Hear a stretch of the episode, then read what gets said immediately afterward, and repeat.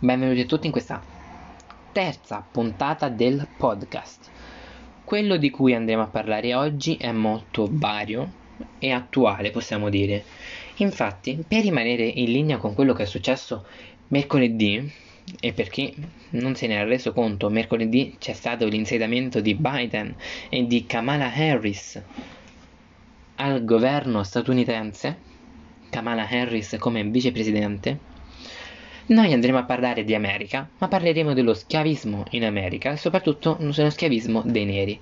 Per fare questo però, come vedremo, parleremo anche della guerra civile americana. Inoltre, dopo questo primo argomento storico, avremo un argomento storico, ma non per i fatti che succedono, ma per la donna. Questa che andremo a narrare oggi è la storia di una delle donne più importanti di Europa, una donna che ha rivoluzionato l'Europa nel suo piccolo. La figura di cui andiamo a parlare è una donna che, oltre ad avere origini polacche e poi francesi, oltre ad essere la prima donna che ha insegnato nella celebre Università di Parigi, la Sorbona, ha anche vinto due premi Nobel per due categorie differenti. Avete capito chi ha? Se non l'avete capito, andate ad ascoltare la seconda parte del podcast. Nell'ultima parte del podcast, come ogni puntata, avremo il momento che riguarda la nuova parola da scoprire. Detto questo, io vi ricordo di lasciare mi piace, iscrivervi al podcast, scaricate la puntata se ve lo permette, commentate e condividete con tutte le persone che voi volete. Oltre questo, io vi auguro un buon ascolto.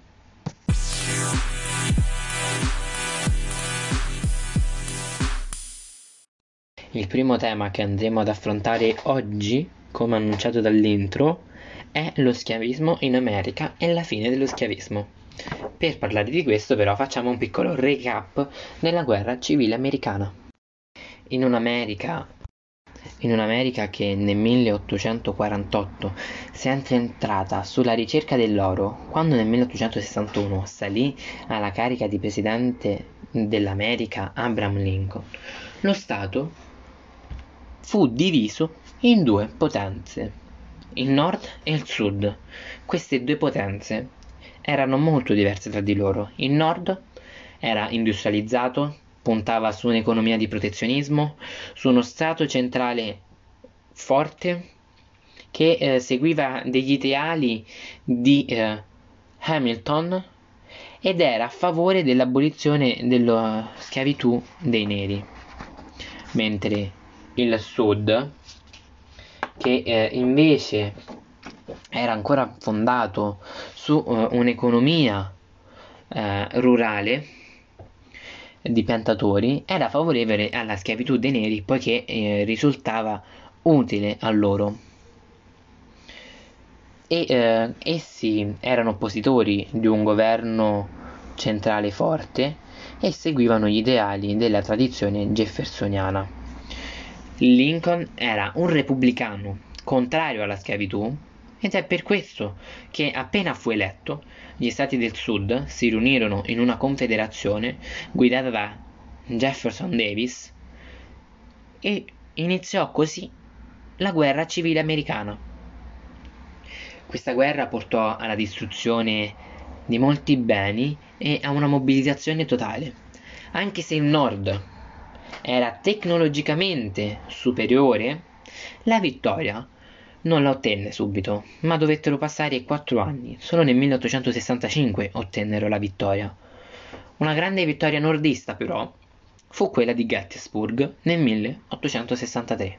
Si ricordi il celebre discorso di Lincoln dopo la vittoria in questa città.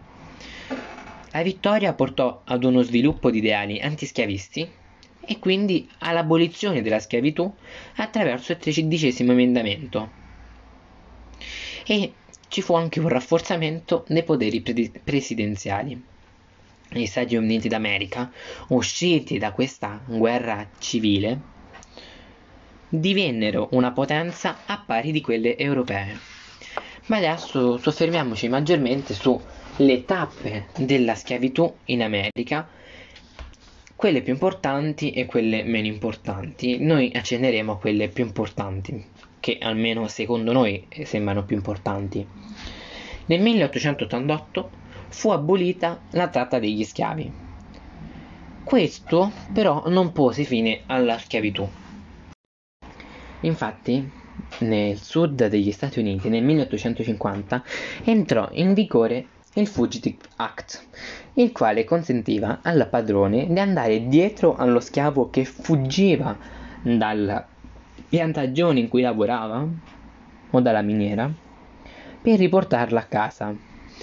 Due anni dopo l'approvazione di questa legge fu pubblicato La capanna dello zio Tom come risposta a questa legge.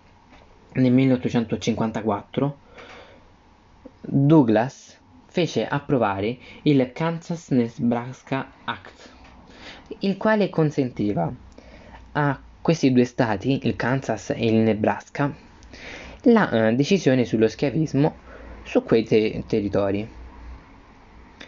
Nel 1857 fu emessa la sentenza Dred Scott vs. Sandford, in cui si diceva che gli afroamericani non avevano protezione dalla Costituzione. Nello stesso anno fu abrogato il compromesso del Missouri che limitava la schiavitù nel West. Nel 1863 ci fu l'abolizione della schiavitù con il tredicesimo emendamento, che fu approvato però nel 65. Dal 65 al 70 abbiamo tre emendamenti, che sono il tredicesimo, il quattordicesimo e il quindicesimo, che, che rispettivamente aboliscono la schiavitù, danno cittadinanza ai neri e diritto di voto ai neri.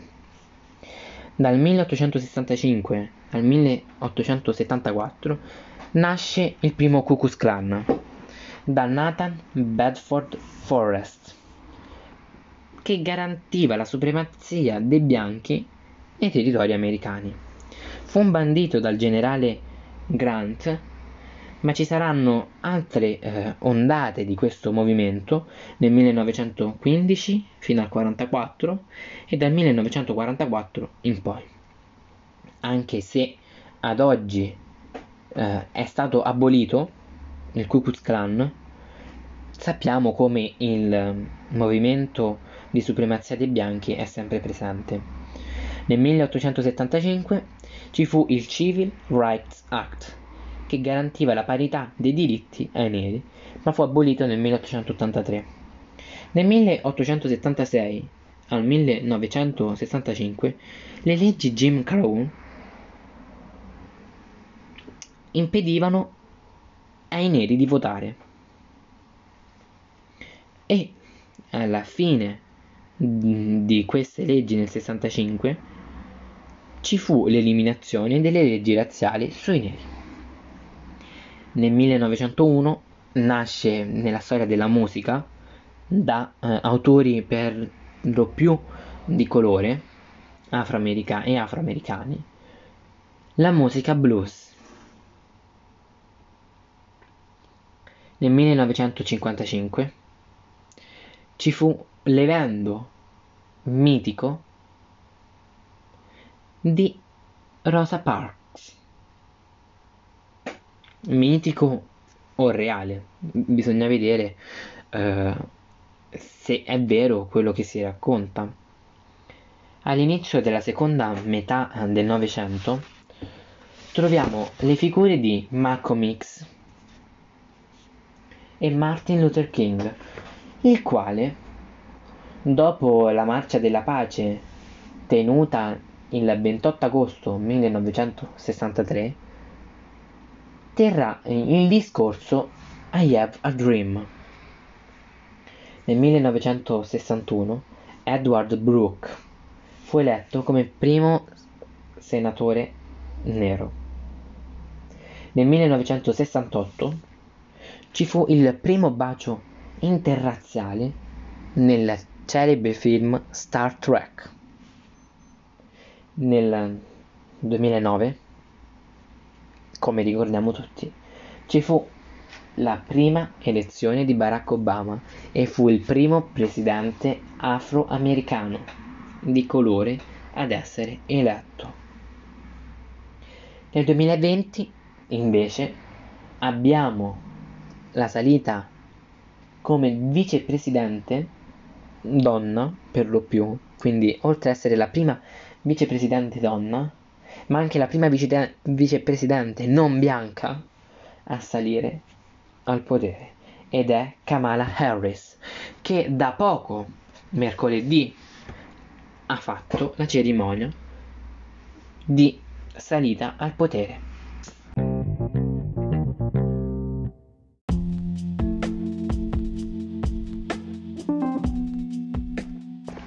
Come secondo argomento di questa puntata del podcast, come annunciato dall'intro, andremo a parlare della mente brillante che è stata riconosciuta e insignita per due volte del premio Nobel nel corso della sua carriera e il suo nome è Marie Curie.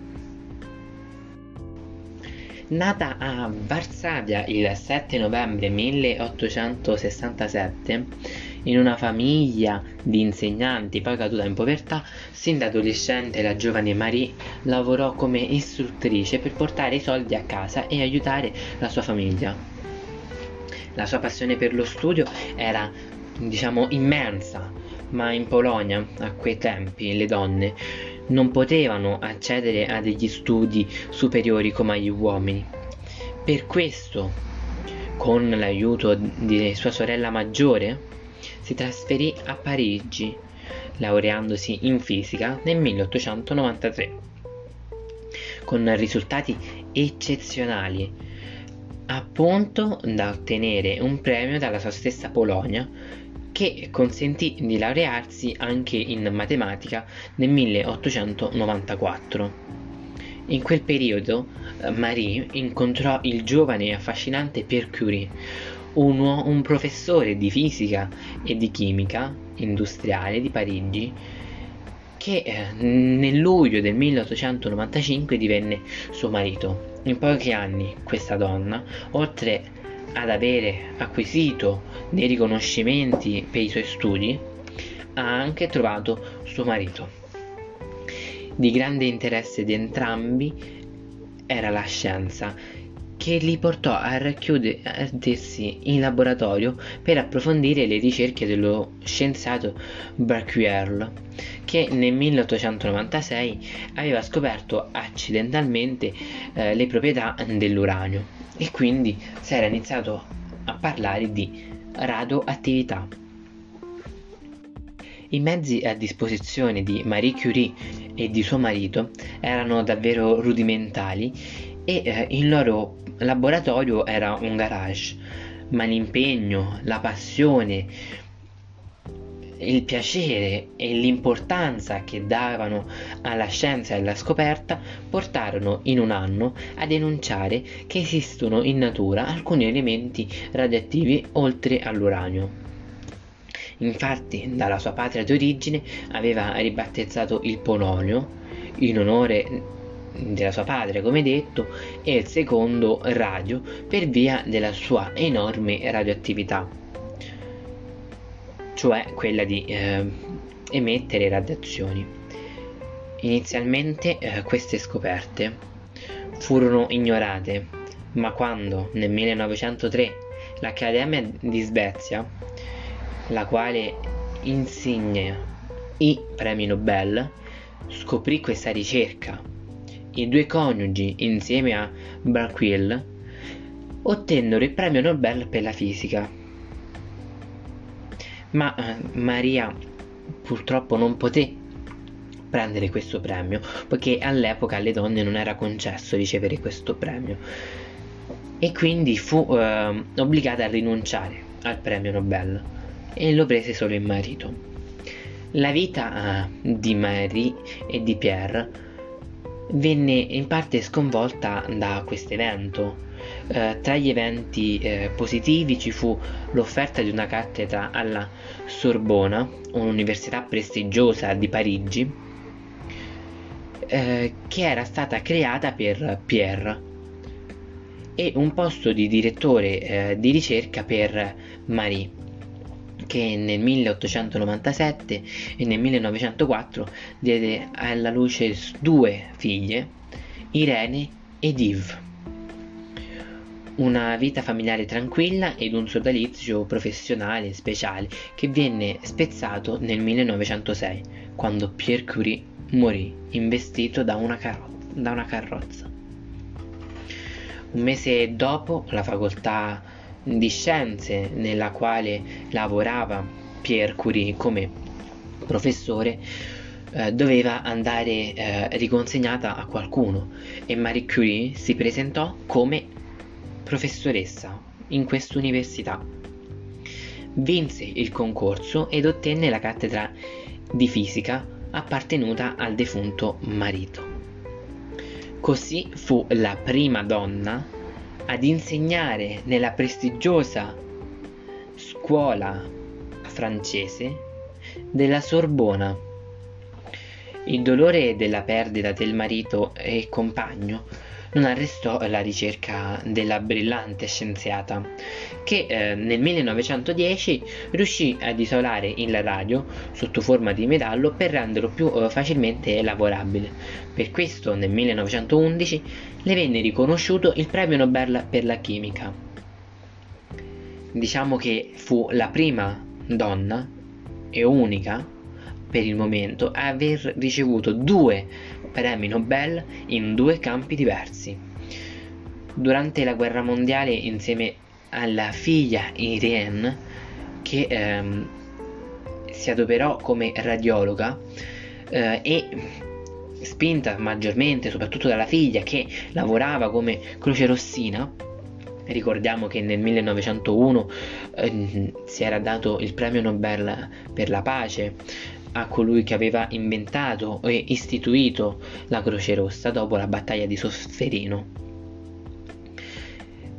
Marie Curie adoperò i suoi due premi Nobel, che sono fatti di oro massiccio, 24 carati, li donò allo Stato, che li fonde e li rese monete per comprare delle automobili chiamate piccole Curie in onore della scienziata. E in queste piccole automobili che erano delle vere e proprie ehm, ambulanze venivano trasportati materiali come il radio al fine di ehm, diminuire il numero di ehm, amputati in guerra. Poiché in guerra eh, quando un soldato si faceva male, eh, talora non si poteva distinguere eh, velocemente se fosse una ferita che nel tempo eh, sarebbe diventata un'infezione molto grande o una piccola infezione.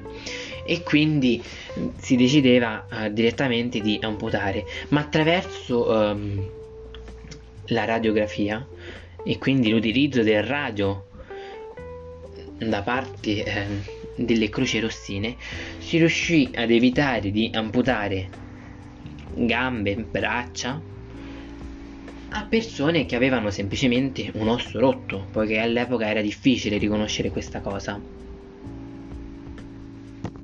Negli ultimi anni della sua vita, però, lavorando con questi elementi radioattivi, la radioattività aveva colpito la brillante scienziata, infatti fu colpita da una grave forma di anemia aplastica una malattia sicuramente, come detto, causata dai materiali radioattivi dei quali al tempo non si conosceva ancora la pericolosità. Fu così che nel 1934, il 4 luglio, Marie Curie morì. Il suo corpo venne sepolto accanto a quello del marito nei pressi di Parigi nel cimitero. Solo nel 1995 le spoglie di Marie Curie e del marito Pierre sono trasferite al Pantheon di Parigi. Marie Curie, oltre ad essere la prima donna ad aver ricevuto due premi Nobel in due campi differenti, fu anche la prima donna ad avere e ad aver ricevuto questo onore.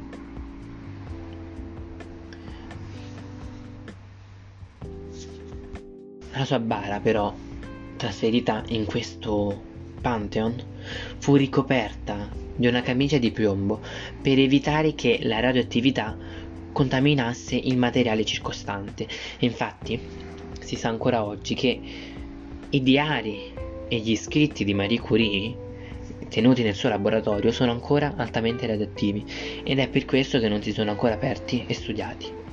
Ma quando l'effetto della radioattività finirà su questi scritti, si potranno prenderli e leggerli.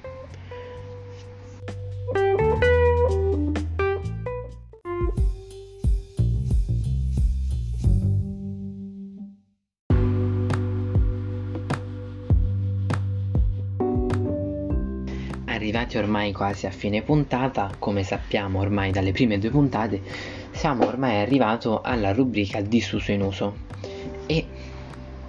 Per oggi la parola che andremo ad utilizzare più spesso è la parola misoneista, che ha un sostantivo maschile o aggettivo femminile e significa chi odia le novità chi odia i cambiamenti e preferisce vivere seguendo soltanto le proprie abitudini. Quindi possiamo dire chi crede ancora nel passato, chi non si abitua facilmente al futuro. Quindi, invece di dire io sono una persona molto tradizionale, che non si abitua alle novità, che no, che le odia le novità, i cambiamenti e preferisce seguire le sue abitudini, possiamo dire io sono una persona misoneista.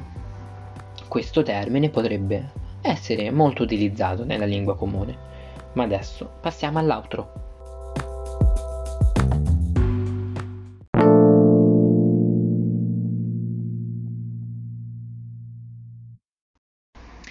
Anche per oggi siamo arrivati alla fine di questa terza puntata. Che dire, è stata una puntata molto emozionante e abbiamo rivissuto la storia di una grandissima scienziata, Marie Curie, una donna radioattiva direbbe qualcuno. Forse facendo questo gioco di parole, questi collegamenti così banali, ma è una donna molto importante non ve l'ho consigliato prima, ma ve lo consiglio adesso, ma già ve l'ho consigliato in realtà nella prima puntata.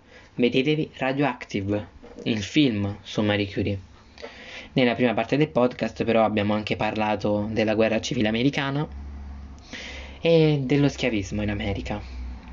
E abbiamo ricordato le figure di Barack Obama, Martin Luther King, e ultima, ma non per importanza, anzi andrebbe messa soprattutto, è Kamala Harris, la vicepresidente degli Stati Uniti d'America. Per finire questa puntata abbiamo ascoltato il significato della parola misoneista. Ma per oggi è finita la puntata. Io vi ricordo di iscrivervi al podcast, lasciare un mi piace, un cuoricino condividere il podcast con più persone possibili e commentate al podcast. Non ve l'ho detto, ma c'è anche la funzione, se ascoltate da Anchor, di poter lasciare un messaggio vocale al quale io posso rispondere nella prossima puntata. Se questo vi piace, fatelo adesso mettete in pausa e potete, potete porremi delle domande. Ma per adesso è tutto, ci vediamo in una prossima puntata. Ciao a tutti!